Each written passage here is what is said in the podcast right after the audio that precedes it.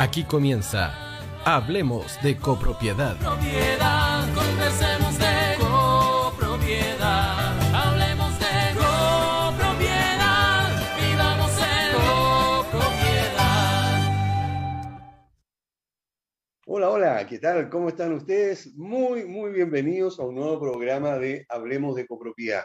Y hoy vamos a conversar de un tema que ya nos está afectando, está empezando a afectar a los administradores y por supuesto que a toda la, la copropiedad en Chile, que está relacionado con la ley. Y para eso quisimos empezar a conversar con eh, el, el, sector más importante eh, de precisamente la copropiedad, que son los administradores. Y evidentemente que lo hacemos a través de los gremios que representan a una cantidad importante de administradores y también de comunidades.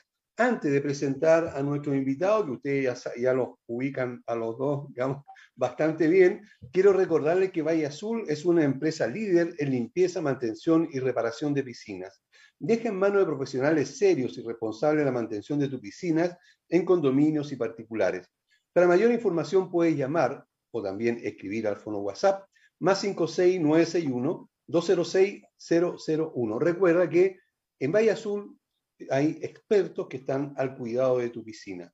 Y si quieres tener la tranquilidad y también la seguridad que los ascensores de tu comunidad estén funcionando siempre correctamente, entonces Ingelif es la empresa que necesita tu comunidad. Ingelif es una empresa de mantenimiento en la que se puede confiar plenamente porque es además una empresa certificada por el MIMBU. Y Edipro definitivamente es la forma eh, más eh, correcta y además liviana de administrar tus comunidades. Edipro es un software adecuado a tus necesidades, sin duda alguna, por lo fácil y también amigable que resulta trabajar con esta plataforma. Por eso te recomendamos que ingreses a edipro.cl y al usar esta demostración te darás cuenta lo práctica que resulta ser. No te pierdas la oportunidad de mejorar tu servicio y de seguir creciendo. Recuerda, visita edipro.cl. Y este es el anuncio más importante, la invitación más importante. Si ofreces algún tipo de servicio como administración, mantenimiento, reparaciones, instalaciones, etcétera, si eres proveedor o tienes algún producto que quieres vender a los edificios y condominios, en nuestro programa Hablemos de Copropiedad tenemos el espacio justo para que te des a conocer. Para más información y sin ningún compromiso, contáctanos al fono WhatsApp más 56 998 240-438.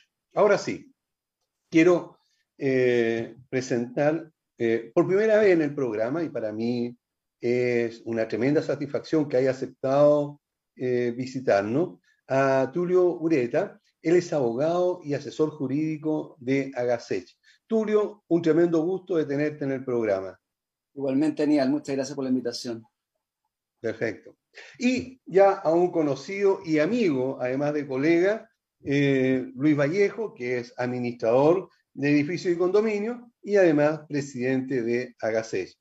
Señor Luis Vallejo, como siempre, un privilegio tenerlo en el programa.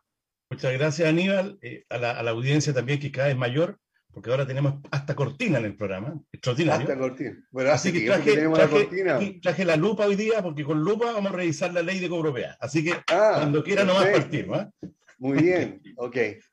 Bueno, eh, sabemos que son bastantes los temas que eh, inquietan a la copropiedad y también a los administradores. Y se ha hablado bastante del registro de administradores. Por lo tanto, lo primero que quiero preguntarle a Tulio es, eh, ¿qué dice la nueva ley en cuanto al registro de administradores?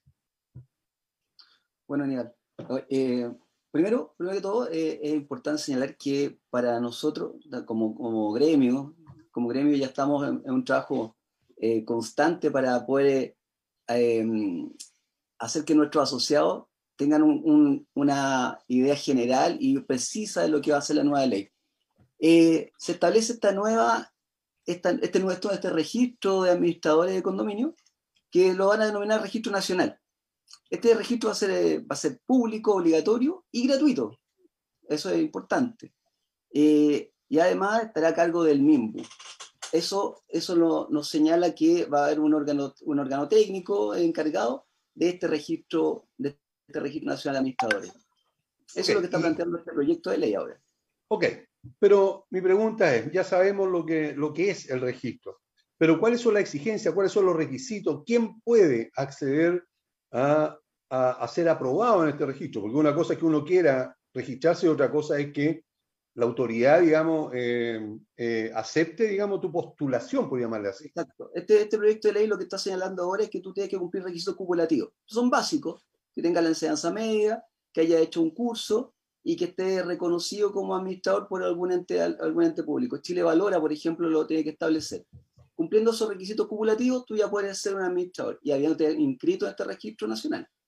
Claro, claro que sí. Ahora, en la parte, eh, Tulio, de, eh, del cumplimiento de, de estas normas que tú acabas de señalar, está también eh, el curso. Todavía no está la malla, todavía no están los temas que se van a, que se van a, que se van a tocar.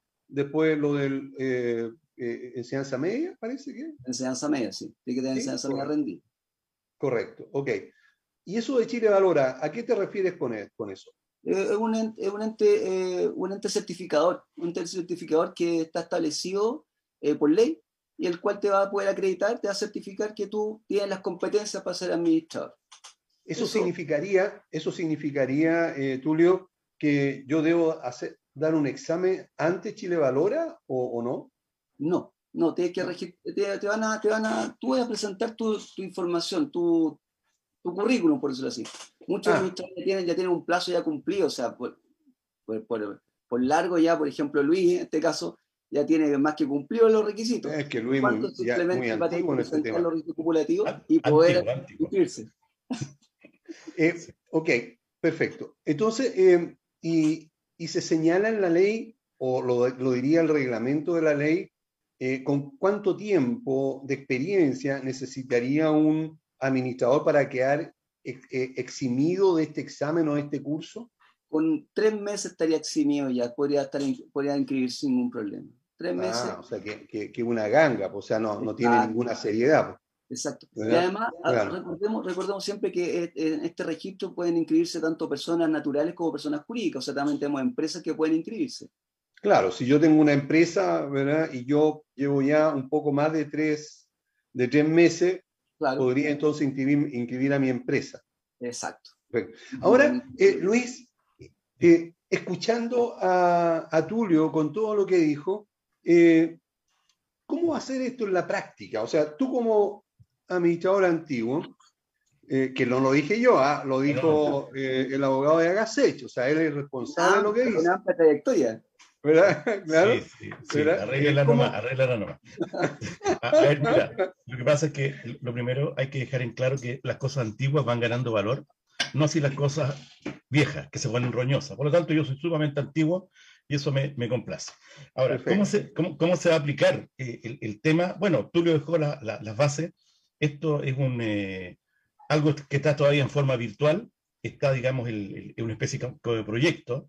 El mismo tiene que desarrollar un reglamento. Eh, va a haber eh, otras cosas que se van a hablar un poquito más adelante, el, el cómo se hacen las potenciales denuncias y todo. Pero la acreditación del administrador, o sea, ¿qué le puedes enseñar tú en un curso de administración a una persona que ya administrando 10 años? O sea, probablemente te, te, te- te enseñe de vuelta. Entonces, por eso lo de Chile Valora yo lo encuentro que es razonable, porque hay muchas personas que efectivamente dicen, ¿para qué quiero un cursito si no se hace? Por lo tanto, se va a empezar a aplicar así, poco a poco, y esto es una muy buena noticia para las comunidades que nos están viendo. Van a poder por fin tener un lugar donde pueden hacer sus denuncias, obviamente denuncias justificadas y con documentación, aquí no es al voleo, es una cosa ordenada, y cada denuncia va a ser revisada por, por esto. Entonces, esto va a generar finalmente que eh, los administradores, los malos administradores, pseudo administradores, los, los chantas que, que me ha tocado ver en muchos condominios, no van a tener cabida en este nuevo orden, si que tú quieres verlo así, lo que está ayudando mucho a que mejoremos cómo se administra en Chile, que es uno de los focos de, de los administradores hoy día, que estamos en la casecha. Ok, ahora eh, la pregunta es para los dos. Yo igual puedo, eh, puedo estar empezando en esta actividad y a contar de cuándo se contarían los tres meses, por, de- digamos, como de antigüedad, lo que lo encuentro francamente ridículo. Eh, con eso me eximo de, porque basta con que invente algún chanta ¿verdad? Invente que está trabajando en una comunidad, que está administrando una comunidad y se pone de acuerdo con el amigo que es presidente del comité o que inventa que es presidente y tiene, tiene un certificado diciendo que está administrando hace tres meses.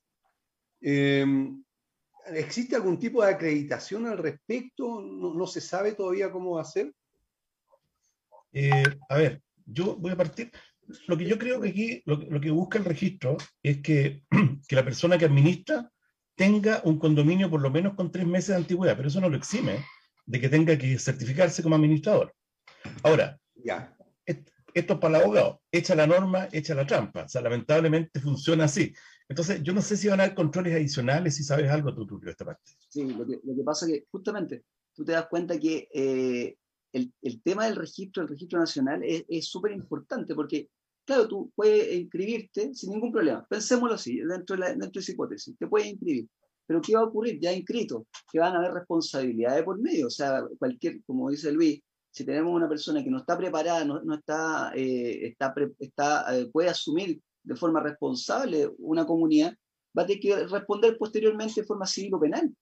Entonces, Ahora, sí, a propósito, a propósito de eso, Tulio, eh, ya está establecido cuáles podrían ser la, eh, las sanciones eh, para un administrador si alguien reclama. Ya vamos a ver sobre el, el cómo se reclama, pero Claro. po- ¿existe ya en la ley algún, La- alguna la ley- sanción?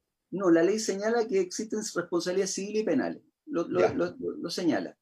Ahora, vamos a ver de qué manera, de qué manera, como tú lo señalaste, adelantando un poco, pero van a haber, van a haber reclamaciones. ¿De qué tipo? Y ahí podemos entrar en ese, ese- en ese contexto. Puede ser a través de la Secretaría, una Secretaría que va a estar establecida para efecto de que lo va a hacer el MIMBU, y que ahí se pueden hacer estos reclamos contra estos administradores que están dentro del registro. Claro, lo que pasa es que, para complementar un poquito esta Sí, parte, esto lo- lo vimos en la comisión de, de vivienda. A ver, van a haber sanciones que van a llegar incluso a la suspensión de la persona. Hay que dejarle claro a las personas que están viendo el programa que para poder administrar en Chile, la- el administrador tiene que pertenecer al registro y se fija un plazo para que todos los administradores entren al registro. Los que queden fuera no van a poder seguir administrando. Por lo tanto, esa es la buena noticia, que en el fondo se ordena esto. eh, es, una, es una primera eh, ley que, que modifica el tema, y como va a haber un reglamento que lo va a hacer el MIMBU, probablemente por ahí van a hacer algunas modificaciones en el tiempo.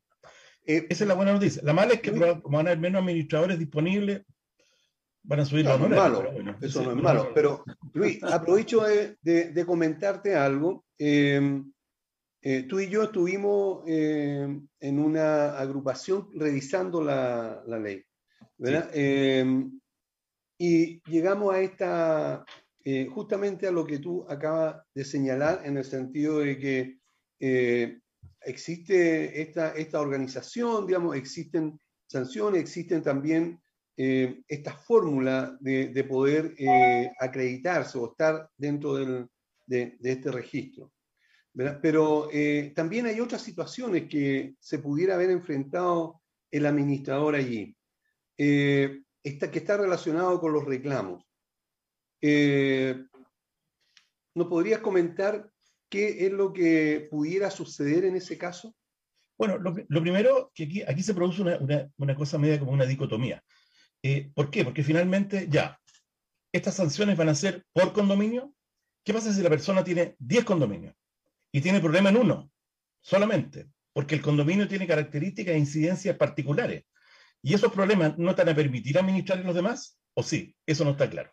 Ahora, los tipos de sanciones que puedan haber, eh, que no están definidas, pero finalmente las personas van a poder a través de los comités de administración, espero, o algún residente que sea afectado, no sé, comunicarse con esta secretaría que, que comenta Tulio, que ellos van a llevar la captación de reclamos, digámoslo así, y la resolución de cada caso, con todo un sistema de ordenamiento, porque una cosa es decir una cosa, van a tener que probar todo lo que digan, y después viene la, defensa propiamente tal. En realidad, eh, eh, siendo como la primera, la primera vez que se hace algo así y que va a normar un gremio, eh, perdón, va a nombrar un rubro, se me queda pegado, creo. Se va, se va a nombrar un rubro, va a normar un rubro a nivel nacional que cuenta con varios miles de administradores y que hoy día cualquiera puede ser administrador, sin tener idea. Dice yo soy administrador, cualquiera. Entonces, claro, hay gente buena, gente mala y de lo otro. Entonces, finalmente, el, el- el registro es una muy buena iniciativa y va a tener sus cositas que hay que ir arreglando poco a poco en el tiempo, creo yo. No sé si Tulio tienes algo más de, de esa parte de la Secretaría, porque hay más específico. es, es específico porque la Secretaría va a recoger todos estos, reclamos que van a presentar justamente donde los residentes de, estos, de este edificio condominio. Recibí estos reclamos, la Secretaría va a tener que resolverlo. Y al resolverlo, eh, tanto, tanto de administradores como de subadministradores. Entonces ellos van a ser los que van a manejar esta, esta, esta- estas reclamaciones. Esta va a ser como una lista, una lista administrativa. Ojo, ojo que ya no solamente vamos a tener que ir a policía local, ahora tenemos una lista administrativa que va a ser en, en la, en la Secretaría del, del, del MIMBU. Así que bastante Ya. bueno, porque ya vamos a estar trabajando en, en paralelo. Sí, una nueva ahora- tarea para el administrador, una nueva tarea. tarea. Ahora, esto, esto mismo que eh, están señalando, eh, me gustaría si- eh, saber si ya quedó claro eh, cuál sería el procedimiento, o eso lo va a ver el reglamento de la ley, para que alguien denuncie, para que alguien acuse a la administración, tiene que haber algún... eh, ¿Está ya establecido cómo hacerlo o todavía no? No, todavía no. Ahora, esto, esto va a ser parecido a cuando tú haces la consulta a la inspección del trabajo, creo yo, donde tú te metes a contacto, llenas un formulario, adjuntas algún tipo de antecedente y después te responden si va o no va y si, y si avanzas a una segunda etapa, tal vez. Creo que algo así debiera ser. Sí, sí, yo creo que sí, por un tema, un tema de, de, de- de velocidad, de que sea una cuestión más, más fácil, más- con mayor acceso. Eh, permítanme nada más que 30 segundos para invitar a todos los auditores que quisieran hacerle alguna pregunta tanto a al, al abogado de Agasech o al presidente de Agasech sobre lo- el tema que estamos, estamos conversando, lo pueden hacer a través del, del- del WhatsApp más 5699 824 0438 más 5699-824-0438 y yo feliz voy a leer la, la consulta que quieran hacer.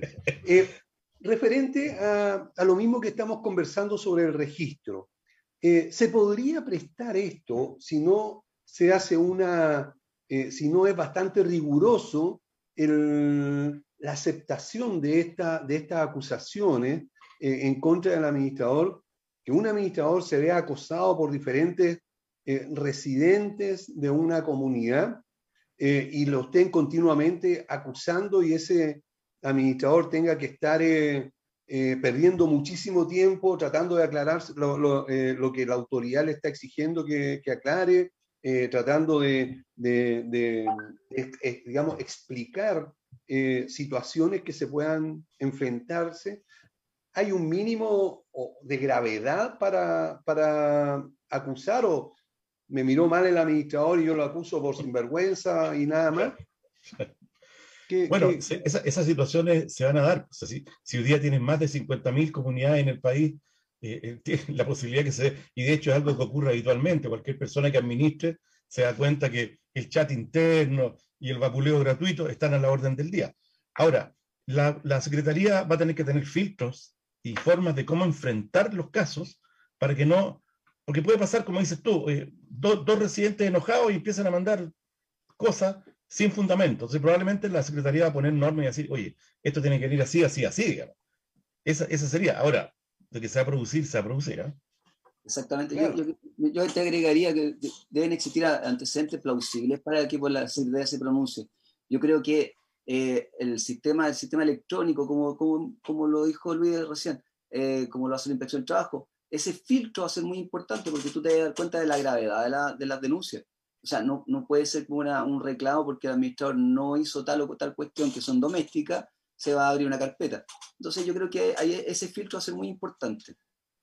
Todo esto lo va a regular entonces el reglamento de la ley.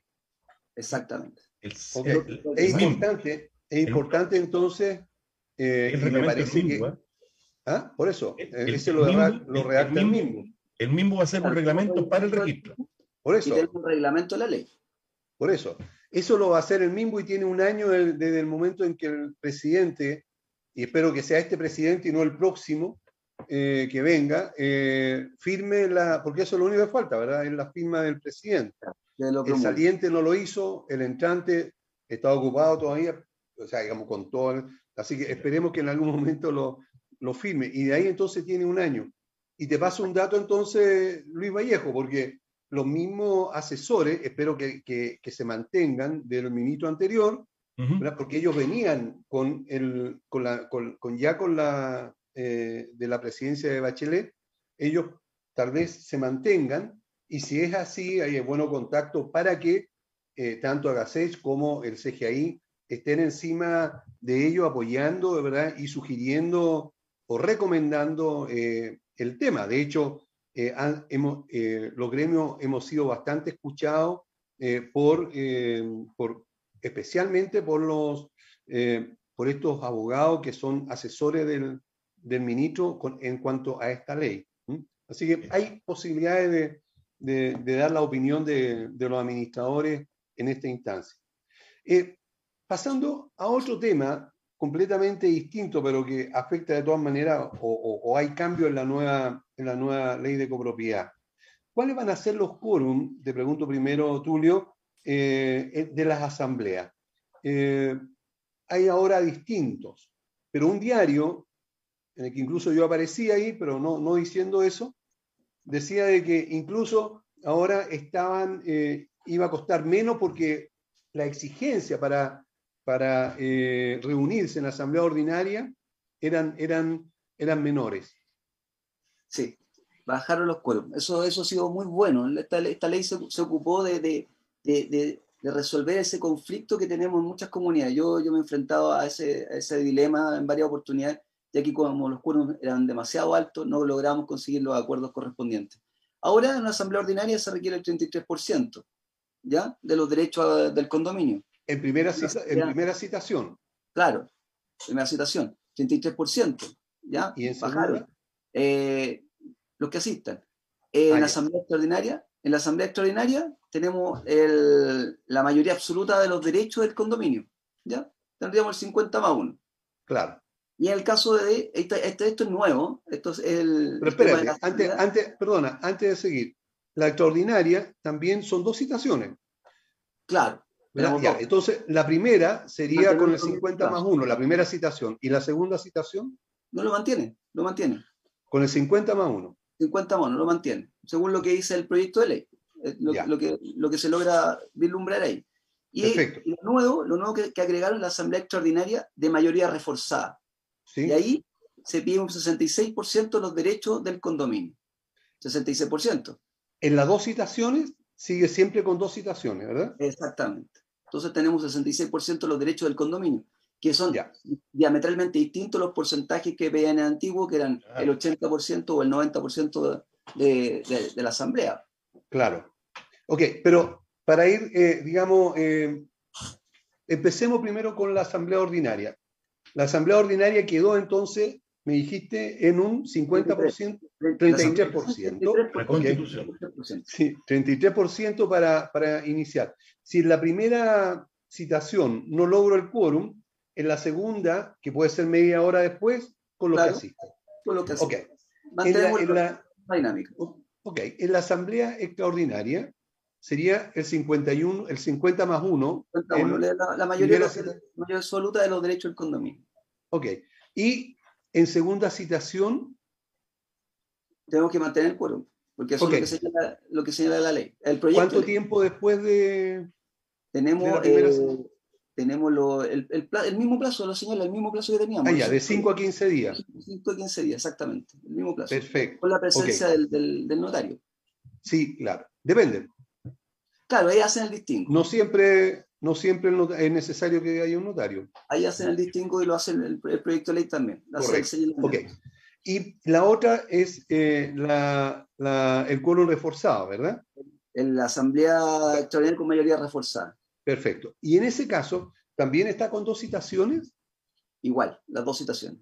ya. De 5 a 15 días la segunda, la segunda citación, manteniendo el quórum. Y tenemos ese quórum del 66%. Hay que poner énfasis a, a los porcentajes, porque como bajaron, es importante. Claro. Sí, es muy importante. Eh, ahora, eh, Luis, ¿creen ustedes que esta nueva eh, fórmula eh, de exigencia de quórum es mejor que en la práctica que eh, la anterior? Sí, yo creo que va a facilitar las cosas, eh, nos va a aliviar sobre todo, porque lo que más se hace son asambleas ordinarias.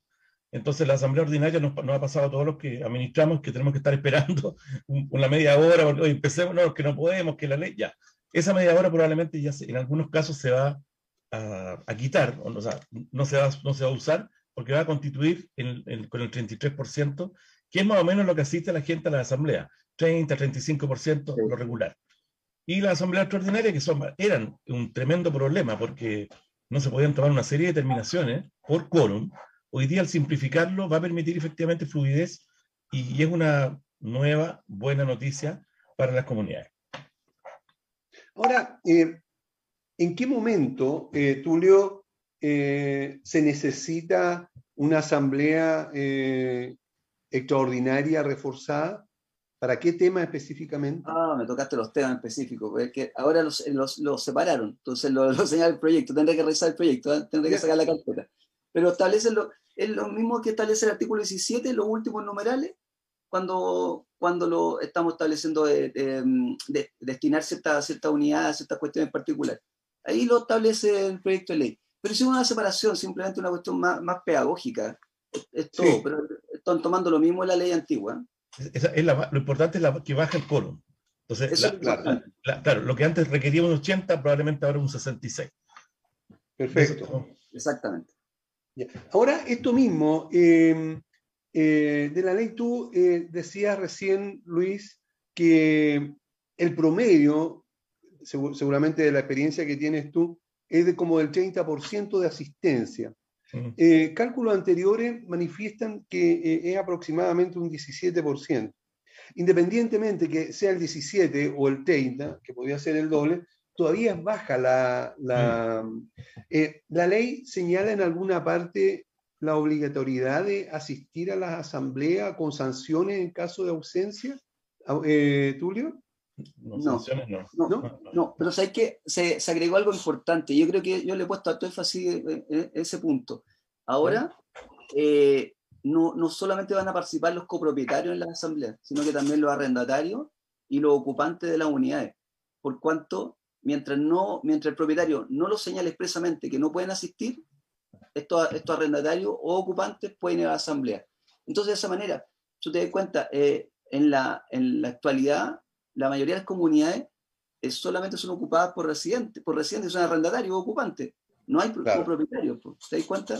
Eh, tenemos, tenemos edificios que se, son de inversión. Entonces, Claro. ahora esa gente va a poder participar en la asamblea y va a haber un quórum mucho mayor, porque están interesados porque son las personas que viven ahí. Lo- lo- ahora, lo que se- ¿será, ¿será conveniente eh, que asistan los arrendatarios a las asambleas? Le vamos a preguntar esto después de esta pausa al presidente Agacés. No te vayas. Volvemos después de una breve pausa comercial. Disfruta en la sintonía de la hora. Personaliza tus ideas con Estampados MG. Una excelente alternativa para estampados de poleras, tazones, cojines, delantales y mucho más. Especializados en personalizar recuerdos para todos los fanáticos del fútbol y clubes de fans. Encuéntranos en Facebook y Twitter como arroba estampadosmg y en nuestro Instagram como arroba estampadosmgcl. Despachos a todo Chile. La mejor opción de precio y calidad la encuentras en Estampados MG.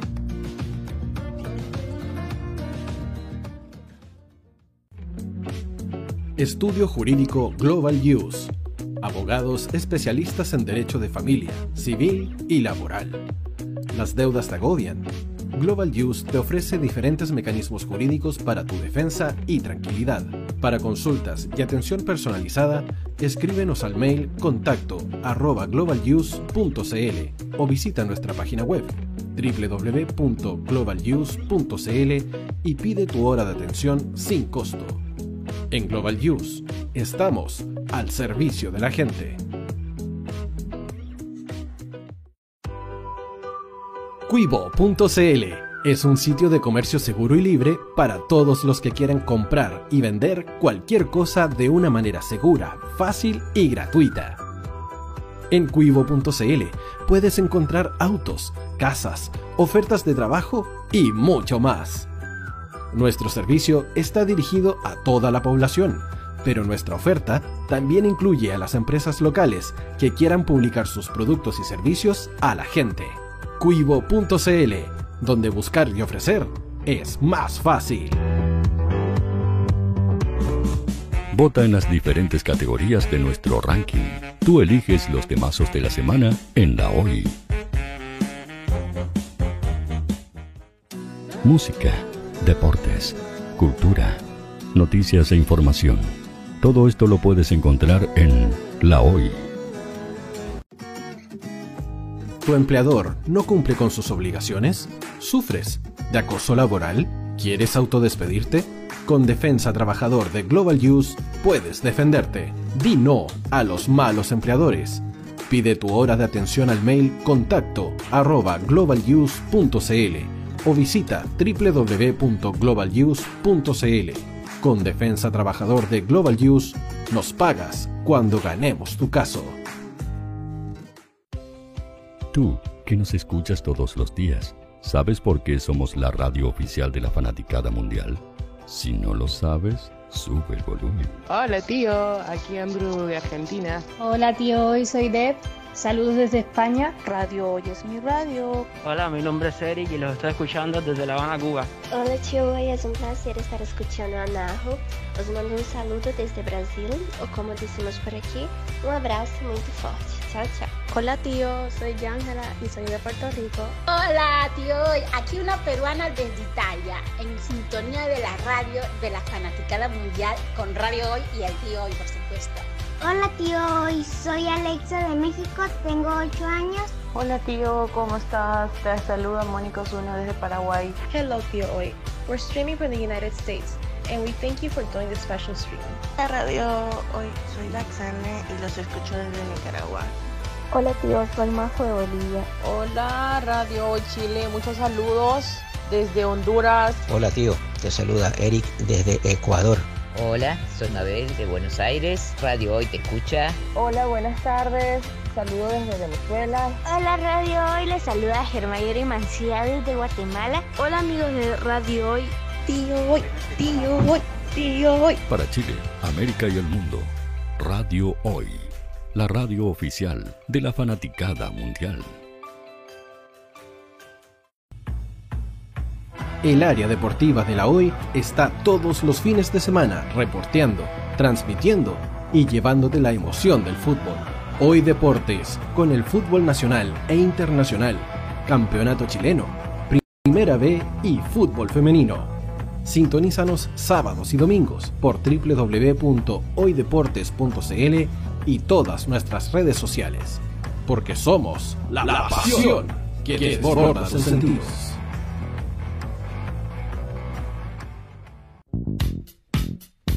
¿Quieres que tu marca llegue a miles de personas? ¿Buscas hacer crecer tu negocio? Envíanos un mail a radio@radiohoy.cl y sé parte de nuestra parrilla programática. Únete al equipo de auspiciadores de la Hoy. Los fans de Chile y el mundo nos prefieren. ¿Y tú qué esperas para seguirnos? Síguenos en Twitter como arroba Radio Facebook La Radio Hoy, Instagram arroba Radio porque somos la radio oficial de la fanaticada mundial. Radio Hoy es una empresa Hoy Comunicaciones. Visítanos en www.hoycomunicaciones.cl.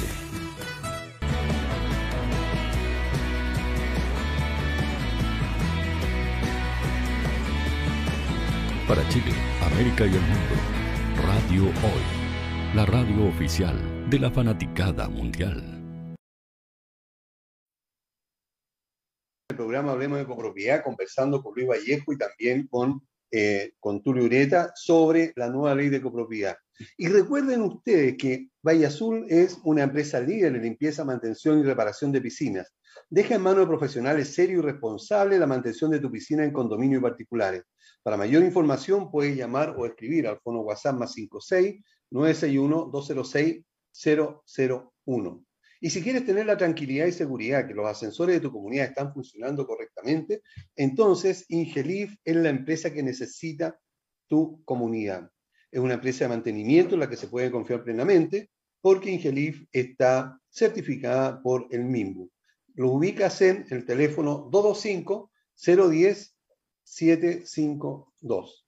Y estamos conversando con, eh, sobre el tema de los arrendatarios en la asamblea. Y justamente eh, le, le, queríamos preguntar esto al presidente Agasés. ¿Qué piensa Agasés referente a la asistencia de eh, los arrendatarios a las asambleas de copropietarios? Bueno, gracias. Lo, lo, primero que hay que, hay que eh, esclarecer es que la nueva ley genera, digamos, un, un nuevo estatus para el arrendatario. El arrendatario ahora tiene una participación al mismo nivel del dueño, es decir, tiene voz y tiene voto. Antiguamente, digamos, al asistir a las asambleas, la persona tenía solamente voz, podía opinar de las cosas, pero en el momento de la votación no, a menos que estuviera habilitado con un poder de parte del dueño, un poder simple, y que estuviera al día en los gastos comunes. Cumpliendo esas dos condiciones, estamos. Hoy día eso cambió, hoy día por defecto el arrendatario tiene voz y voto, por tanto necesita estar al día en los gastos comunes nomás en la asamblea y podrá votar.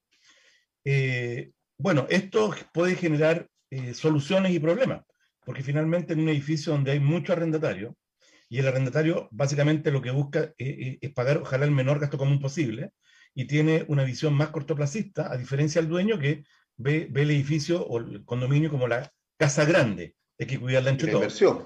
Claro, entonces finalmente, el, claro, el, el arrendatario, y por su naturaleza, él viene a usar un bien y a usar las instalaciones.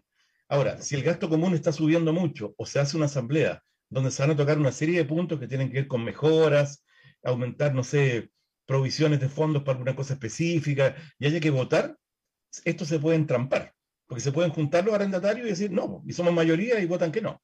Para eso, los eh, propietarios, inversionistas, que hay muchos también, tienen que generar tal vez los mismos contratos de arriendo, alguna cláusula eh, que, prohíba la representación de voto a menos que sea explícita.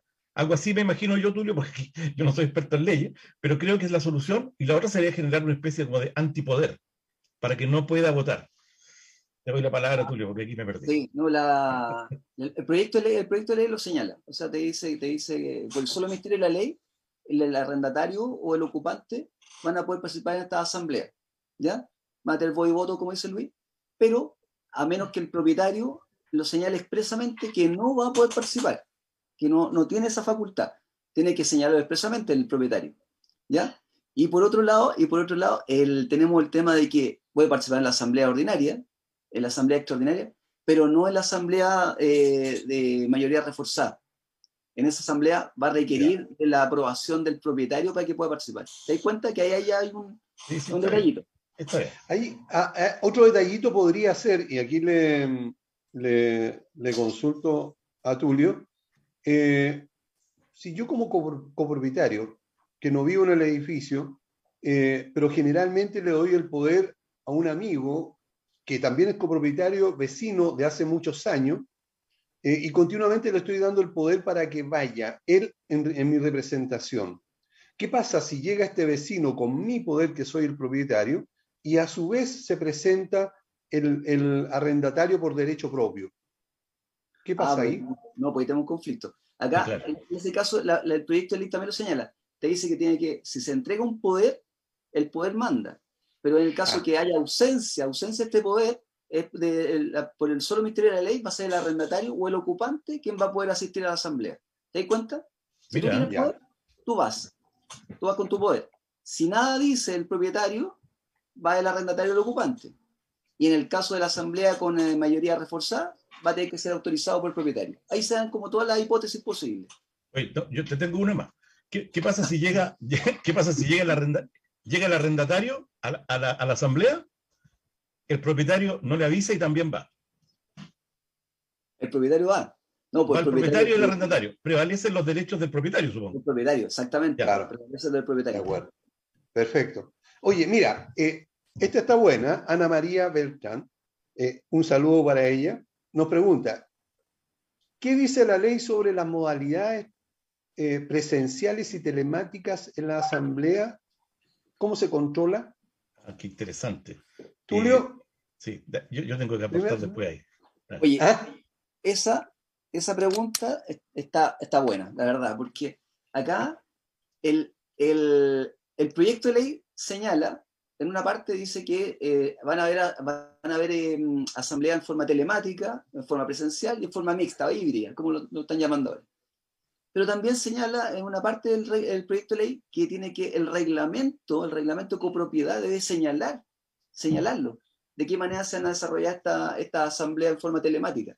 Entonces tiene que generarse todo un, un, eh, eh, un pormenorizado de cómo se va a hacer, cómo se va a votar, de qué manera se van a contar estos votos, tiene que ser el, propio reglamento de la comunidad. Ya. Te das cuenta que ahí va a haber trabajo, ahí va a haber trabajo para nosotros los abogados.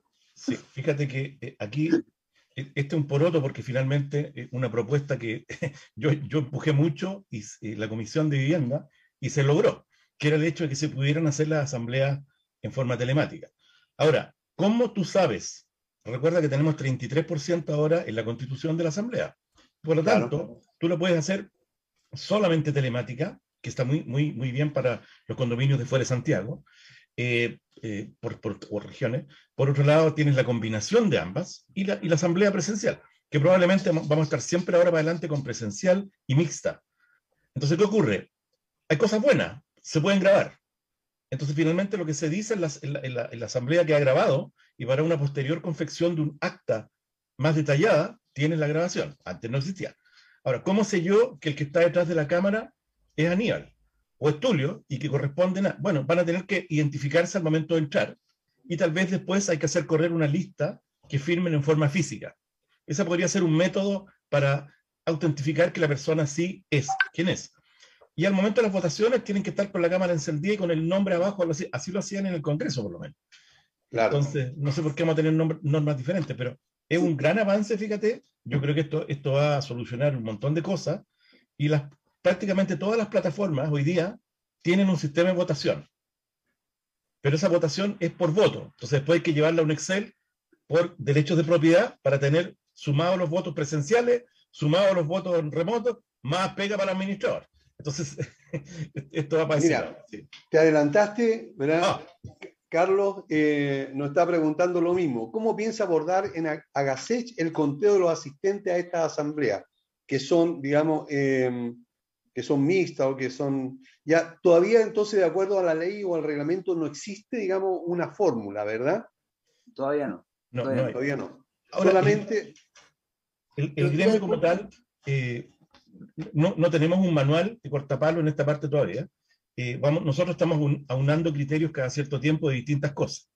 Eh, una de ellas va a ser, digamos, cómo se hace el conteo de votos y tal vez definir que todos usemos la misma herramienta de teleconferencia. Todo un ejemplo, Mito, Zoom, la que corresponda. ¿Por qué? Porque hacemos el desarrollo de capacitación en esa plataforma, tal vez podemos llegar a algún tipo de convenio con la empresa de la plataforma y finalmente las asambleas en Chile se van a hacer por el lado de Gasech con tal y tal plataforma, con tal sistema de votación, y ahí vamos uniformando. Hoy día no hay, ¿eh? tenemos que generar este, esta forma de operar, este manual de operación, digamos. Mira, eh, al respecto, eh, te puedo comentar de que hay unos sistemas en otros países que son bastante, bastante certeros. el Colegio Administrador del CGI, para las elecciones de presidente de la última asamblea, eh, o sea, de directorio completo, eh, usó, contrató este servicio que lo recomendaron colegas de España, que allá están más adelantados, y es absolutamente transparente. Por lo tanto, lo más probable es que en Chile también ya luego salgan este tipo de, de, plataformas eh, o de servicio, como tú dices, Luis, en que mm. Eh, sea súper eh, rápido y sencillo el, votar. Entonces, eh, para, cualquier situación relacionada con, la, con las comunidades en la asamblea, yo creo de que de aquí a pocos meses ya debería estar funcionando alguna de estas plataformas para apoyar a las comunidades. Así que cualquiera que... tenga el dato, haga o, o, si yo lo tengo, también se lo, lo transmitimos para que todos puedan... Eh, oye, podría ser un buen negocio, ¿eh? armar una de esas. la, necesidad genera la oportunidad. Van a haber 50.000 clientes. Por, lo menos, eso te digo, Entonces, efectivamente, claro, mira, a, mí me ha tocado, a mí me ha tocado hacer asambleas con 15 votaciones. Por lo tanto, tal como tú dices, debe ser fácil, porque al otro lado hay personas de tercera edad, gente que no se maneja mucho, tiene que ser muy, muy fácil, claro. de forma, cosa de que pregunta, respuesta, sí, no, sí, no, rápido, nada de complicar. Y todo el resto técnico, la sumatoria, todo eso, va después. Después, claro, sale automáticamente. Sí. Bueno. Además, además, perdón, Daniel, además se ha hecho mucho más masivo el uso de la firma electrónica ahora. Si te das cuenta, también tenemos acceso a la firma electrónica, firma electrónica simple o firma electrónica avanzada. Entonces, la, la, documental también podemos sacarla de una forma mucho más rápida. Interesante lo que estás diciendo, Tulio. Y los administradores, los administradores, eh, ahora cuando entre en vigencia esta ley, van a tener que sacar una firma electrónica avanzada, ya que para el efecto de la, del título ejecutivo, para el, tema de la cobranza de gastos comunes, tienen que firmarlo, o sea, físico o forma electrónica.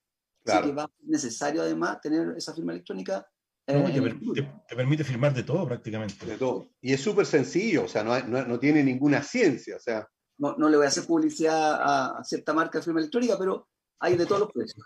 Oye, un, dato, un dato para los, para los administradores. Yo utilizo firma electrónica hace como tres años más o menos, la avanzada.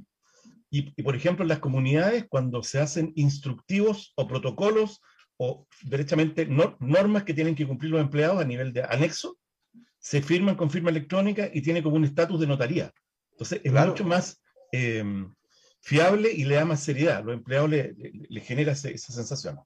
Sí, sí, así que eso es una tremenda ayuda también y un tremendo aporte para los administradores, porque no hay que estar yendo a firmar físicamente en ninguna parte. Exactamente. La, escritura pública sí, ¿eh? tenéis que ir igual. ah, bueno, eso sí, claro, eso sí, pero ya, esos son mucho menos. Sí, claro, mucho menos. Tulio, ¿Qué dice la nueva ley sobre la proyección de gastos comunes que debe presentar la administración para el año siguiente? Ese es un tema, estuvimos conversando con Luis, porque En, sí, en sí no, no hay, no hay una, no se ha hecho modificación del tema. Esto la, la ley lo señala, lo, lo, plantea la, la, ley actual. Y en la nueva ley no, no, no hay modificación, a menos que se establezca en el reglamento copropiedad. O sea, sería el reglamento copropiedad el que, el que va a señalar esa, esa materia. No, por eso digo, no, no, no, ha habido mayor cambio. La nueva ley establece que es obligatoria presentarla. La ley antigua o, la, actual eh, lo, menciona como una opción.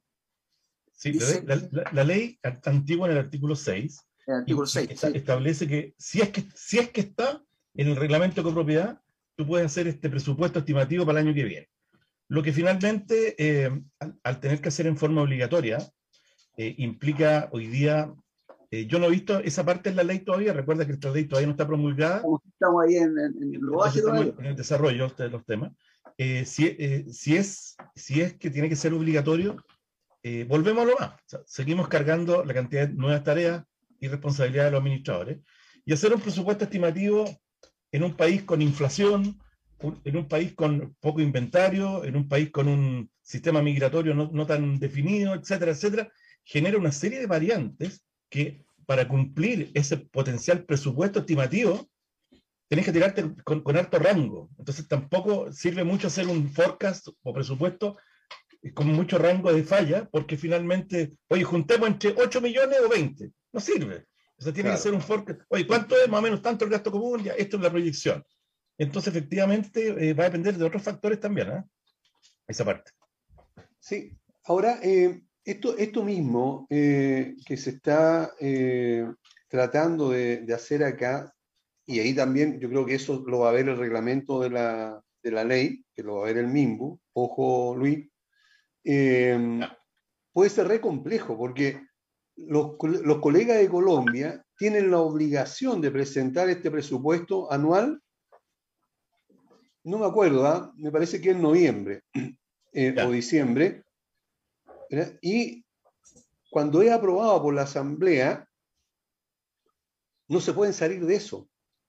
Eh, entonces se ven enfrentados a una situación por inflación o porque tuvieron una emergencia no contemplada, como nos puede pasar muchísimas veces a nosotros, y se ven enfrentados a que hay que llamar a asamblea para aprobar ese presupuesto eh, extraordinario y por mientras la caldera me sigue filtrando y por mientras estoy perdiendo agua o estoy haciendo no sé qué cosa. Entonces, entonces es bastante complejo para ellos eh, eh, modificar esta. Por lo tanto, en, el reglamento de la ley es recomendable que exista una flexibilidad, como estás diciendo, aunque sea exagerado, Luis, en que en algún momento se puede subir el, el, el gasto común eh, independientemente que haya aprobado por la Asamblea una, una prohibición fija, porque si no, nos vamos a encontrar con un problema bastante serio. Mm, correcto. Bueno, claro, eh, qué, bueno el ejemplo que hace Colombia, porque finalmente, eh, efectivamente, a ver, el, el, administrador para poder hacer una gestión administrativa eficiente requiere tener rangos de movilidad, porque finalmente uno se transforma en un solucionador de problemas, que está sujeto por la ley de acá, la ley por acá, la ley por arriba, la ley por abajo. Y en ese rango te tienes que ir moviendo. Eh, no todo el mundo sabe administrar bien y, y genera muchos problemas paralelos porque pasan a llevar una ley y pasan a llevar la otra. Y te dicen, mire, usted puede gastar máximo 10 millones mensuales, porque ese es el estimativo que se aprobó por la Asamblea el año pasado. Eh, oye, pero necesitamos sí o sí esta cosa, sí o sí esta otra. Entonces, oye, llegó una pandemia nueva, anda a saber tú. Y, empiezan a, producirse factores que te cambian todo. El país puede entrar en una, no sé, recesión fuerte y, te, y se te produce una baja en la recaudación tremenda entonces, ¿cómo vas a poder cumplir? Entonces, es complejo. ¿eh? Yo creo que hay que dejar una puerta abierta, fíjate en el reglamento, sí o sí, ¿eh? para poder hacer modificaciones en forma rápida. Yo me, yo me encantó lo que dice Luis, porque hay, hay, variables que hay que, también, hay que tomar en cuenta. La, la alta mora de, la, de, la, de, las comunidades. Muchas comunidades tienen una mora muy alta, o sea, superando el 30, el 30, 40%. Entonces, o, eh, con esa, esa mora que existe, mucha, hace bien difícil poder hacer proyecciones. Eh, me ha tocado este último tiempo eh, hacer recuperar dinero de comunidades que son montos muy altos. Estamos hablando de 15 millones, 20 millones de pesos. Esos son muertos muy altos. Entonces te das cuenta que, eh, como dice Luis, estamos, estamos, estamos ahora en este, estos vaivenes de cómo está la economía. Puede pasar cualquier cosa. Y este reglamento tiene que adaptarse a, esa, a esas situaciones. Julio, eh, a tu juicio, ¿qué faltó incorporar en esta ley? Una cosa que fuera, por lo menos no, no sabes que yo, yo encuentro que este, este, proyecto de ley cubre, cubre todas, todas las posibilidades, todas las variables y lo, esperable. Eh, me, me, gustó mucho el tema de que hayan integrado el tema de la cuestión telemática, las asambleas telemáticas. Es una cuestión que venía, estábamos al D, el, modernizar este, este, este tema, la forma como nos reunimos. Ahora las propias, los propios comités se pueden reunir en forma telemática, no presencial. Entonces, yo creo que a, esta, esta ley viene a ser eh, moderna está ya más en lo, que estamos viendo actualmente. Considero que no le falta. Yo creo que el reglamento quizás van a agregar algunas cositas que, que pueden agregarse y que van a faltar. Pero el proyecto de ley está, está bastante bueno y está, está bien. Eh, a, mí, a mi gusto está, está bueno, la verdad. Perfecto. Y en tu caso, Luis, ¿qué crees que, o de Agasech, ¿qué crees Agasech, eh, que faltó incorporar en esta ley? Yo, yo, tengo una lista bien larga, pero voy a nombrar dos, dos nomás. Dos nomás. Te, cuento, yo estoy en la contingencia y veo claramente lo que pasa en las comunidades, no es una cosa teórica, es una cosa práctica. Entonces, esta gestión práctica te, empuja a ciertas cosas. Por ejemplo, los arrendatarios en los condominios. ¿Qué tipo de control tiene la comunidad? Una comunidad ordenada, que corresponde, gente de, de, cierto, de cierta edad, qué sé yo, y funcionan bien, y de repente empiezan a llegar los arrendatarios sin ningún tipo de control. Creo que faltó colocar algo donde pudiera de alguna forma eh, ser controlada esta parte, no sé cómo, ¿ah? porque hay temas legales por todos lados aquí, pero efectivamente, ya. Y, y, por, y por, otro, eh, que también es una aspiración a esta altura ya, es que el fondo de reserva puede, pudiese, y eso, eso estaría bueno en el reglamento, que el fondo de reserva a partir del quinto año de antigüedad del edificio suba en un 1% por cada dos años con un tope de 10%, no más. Con eso, porque obviamente un edificio que se va poniendo más, más viejo requiere un mayor fondo de reserva para, para, para afrontar potenciales de gas. Con esas dos por mientras, ahí va, hay varias más, pero con esas dos por mientras. Sí, lo que pasa es que, mira, quiero aprovechar cortito esta parte. Que no se olviden los administradores, que en enero del 2023 empezamos, los que tenemos empresas y hacemos facturas de servicios, va a aumentar en un 19% porque nos van a grabar con IVA. Eso, esto es por la recaudación para el PGU. Entonces, ¿qué pasa? Las comunidades van a tener un aumento de honorario en un 19%, pero no es que el administrador se gane más, es que hay un impuesto que hay que pagar, Que, entonces, eso también nosotros lo propusimos tiempo atrás, esa es la aspiración máxima, la posibilidad de bajar el IVA a los condominios porque finalmente somos como empresa, no somos empresa, no tenemos lucro, pero pagamos todo. eran dos, pero puse tres. no, pero este, está muy bien porque eh, yo creo que es importante que, que, tengamos la, eh, la claridad de, de, las cosas que faltan, que son muchísimas dentro de, de, esta ley. Yo estoy muy de acuerdo con Luis Vallejo, incluso podríamos hasta hacer un programa y nos faltaría tiempo para, para aportar, porque no es crítica, es aportar, digamos, eh, sobre estos temas. De hecho, lo hemos hecho en el mismo Congreso, tanto Luis Vallejo como yo, en, eh, en diferentes instancias. Ahora, eh, lo más destacado de esta nueva ley, Tulio. Ah, Daniel, tú, quería, sí, pero quería señalar algo, eh, que justo, justo Luis lo, lo, dijo, eh, donde existe, existe este proyecto de ley lo señala, existe una acción de, no discriminación. Entonces, te das cuenta que cuando Luis dice, pucha, me gustaría que pudiéramos restringir dentro de una comunidad ordenadita, me gustaría restringir a ciertas personas, y justo nos meten en esta acción de no discriminación. Entonces tenemos que tener mucho cuidado ahora. Eh, ya pasó, se judicializaron muchas veces, muchos recursos de protección tuvimos, tanto casos como el, que no permitían eh, eh, animales, animales de compañía, los temas con la pandemia, cuando prohibían el ingreso de personas sin mascarilla, muchos temas que se dieron y que generaron justamente esto. No, no podemos discriminar, no podemos evitar que personas entren, salgan, podemos hacer control, pero no podemos prohibir. ¿Te das cuenta? Y lo destacable, bueno, insisto, lo destacable es la, modernidad de este proyecto de ley, la, posibilidad de, asambleas telemáticas, la posibilidad de, que tengamos em, una forma distinta de poder reunirnos y que no sea necesariamente presencial, porque eso está evitando que mucha gente participara, el que sean las asambleas más democráticas. Eh, ahora se puede, ahora es posible. Perfecto, muchas gracias. Y en, tu caso, eh, Luis, ¿qué crees que es lo más positivo que tiene esta nueva ley. Concuerdo con Tulio en esta parte. Yo creo que es una modernización importante. Esta ley 19.537, no sé si va a tener el mismo número o no, 2.0 o con esteroides. Esta ley finalmente viene a acercar a las comunidades en, en, un montón de cosas que se van a reflejar poco a poco. O sea, finalmente un papel escrito, pero que va a generar cambios culturales y sociales efectivamente, el hecho de que las personas puedan participar en igualdad de condiciones, como el caso del arrendatario. Yo puse un ejemplo de malo arrendatario, pero coloquemos un ejemplo de bueno arrendatario. También ayuda, que también hay mucho, efectivamente. El, hecho, digamos, de la tecnología, la irrupción de la tecnología, al habilitar la, la, telemática y con todo lo que conlleva, el respaldo, el registro, la votación en línea, la asistencia en forma remota. Yo puedo estar, no sé, fuera de Santiago y tengo una, una reunión en el condominio y la puedo hacer y puedo entrar y puedo opinar. Entonces, genera mayor. Creo que es un muy buen avance. Creo que pasaron cinco años de trabajo que se están viendo reflejados ahora.